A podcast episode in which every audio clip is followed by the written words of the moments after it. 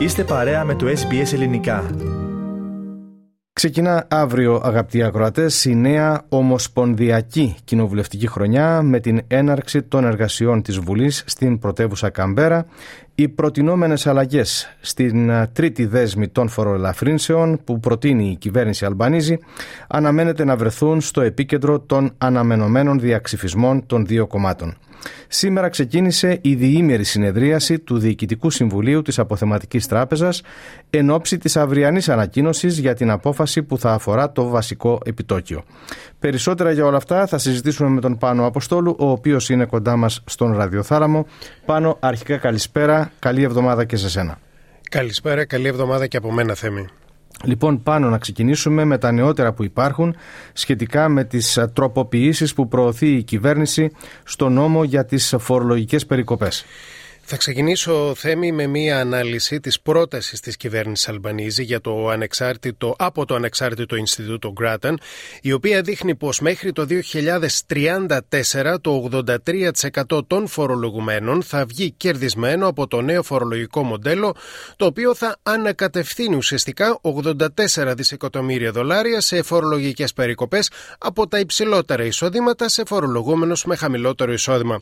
Βασικά, όποιος κερδίζει λιγότερα από 121.000 δολάρια ετησίως θα πληρώσει λιγότερο φόρο κατά την επόμενη δεκαετία από ότι αν δεν υπάρξει η αλλαγή στο σημερινό σύστημα.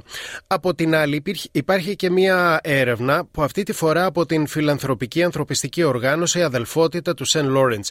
Στα συμπεράσματα της έρευνας, η οργάνωση τονίζει πως δεν υπάρχει τρόπος αυτή τη στιγμή να υπολογιστεί η χρονική έξοδος από την κρίση για, από το αυξανόμενο κόστος ζωής για άτομα εκείνα που είτε διαθέτουν χαμηλά εισοδήματα, είτε βιώνουν ήδη σε συνθήκες φτώχειας, είτε βρίσκονται σε εργασιακή ανασφάλεια.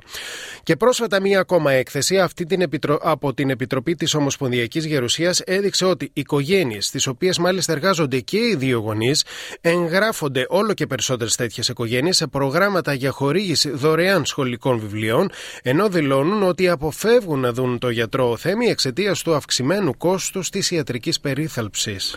Πάνω σήμερα, ο Υπουργός Οικονομίας Jim Chalmers δήλωσε ότι ο συνασπισμός της αντιπολίτευσης φιλελευθέρων εθνικών δεν έχει επιχειρήματα εναντίον των προτινόμενων αλλαγών και μάλιστα θέμη το ABC σε ρεπορτάζ του πριν από λίγη ώρα αναφέρει πως ο συνασπισμός είναι πιθανό τώρα να στηρίξει τις αλλαγές που προτείνει η κυβέρνηση Αλμπανίζη, ενώ υπέρ των αλλαγών ανακοίνωσε σήμερα ότι θα ταχθεί και η ανεξάρτητη γερουσιαστής της Τασμανίας Τζάκι Λάμπι.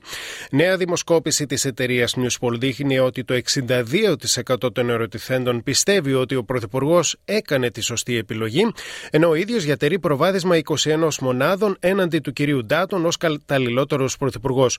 Το Εργατικό Κόμμα να σημειώσουμε πως, να σημειώσουμε πως προηγείται μόλις ε, τεσσάρων μονάδων από το συνασπισμό στην προτίμηση ανάμεσα στα δύο μεγάλα κόμματα με 52% έναντι 48%.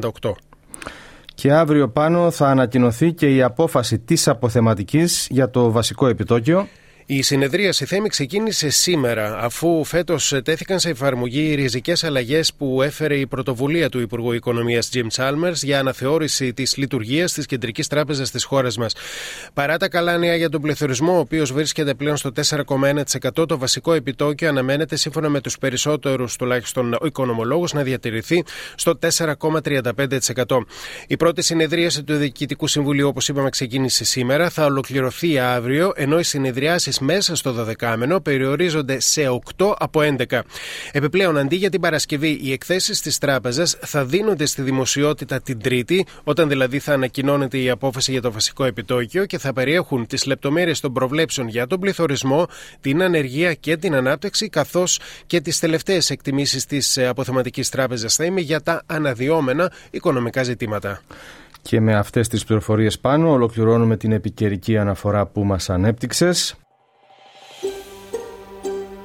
Θέλετε να ακούσετε περισσότερες ιστορίες σαν και αυτήν; Ακούστε στο Apple Podcast, στο Google Podcast, στο Spotify ή οπουδήποτε ακούτε podcast.